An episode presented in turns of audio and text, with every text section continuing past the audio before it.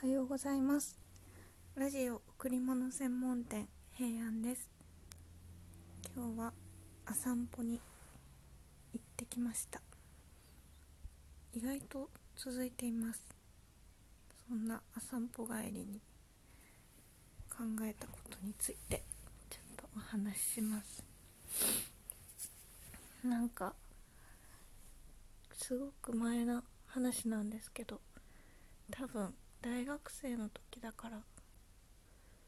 もう56年前かなに好きだったイラストレーターさんがツイッターでツイートしていた内容がとても心に響いていて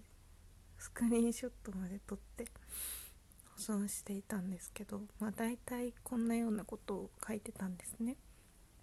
の友達が花のようになりたいって言っていた。でなんでって聞いたら花はそこにただ咲いているだけで心を癒してくれるそんな人になりたいみたいな内容だったと思うんですけどそれほんとそうだなって思って私は。それでスクリーンショットを撮って心にね残しておいたはずだったんですけど。いやそれを朝散歩してて植物が割と好きなので花を眺めながら散歩するんですが今日花を眺めて歩いていたらふとそのツイートのことを思い出しまして。それでね今私全然花のようじゃないなと思ったんですよね。がっかりしてしまいました。いや何の話だよって 感じだけども結構大事なことで私にとっては。うん。花はそこに咲いているけれども何も言わないしほんとただ心が眺めると癒されるんですよね。でも今私はこうまあ主張はしなきゃいけないんだけどこう人に対して癒すとは真逆の行動をとっているなって反省をしていて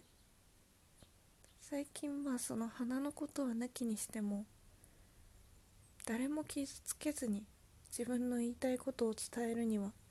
どうしたらいいかなって考えているんですが。うーんなんか何も言わないってことはやっぱり花になりたくても花じゃないからできないんだけどできないし何も本当に人間なのに何も言わなかったらね何も表現しなかったらそれはまた話が変わってきて本当に何も言わずに人を癒すことはできないから。うん。難しいところですね。でもその今日花を眺めていて花だって色とか形とかそういう見た目の表現で少自己主張というか自己表現をしているわけで、うん、そういう意味で、うん、主張は必要だなと思いました。今急に2階に住んでいる同居人のお姉さんが起きてきたのでびっくりして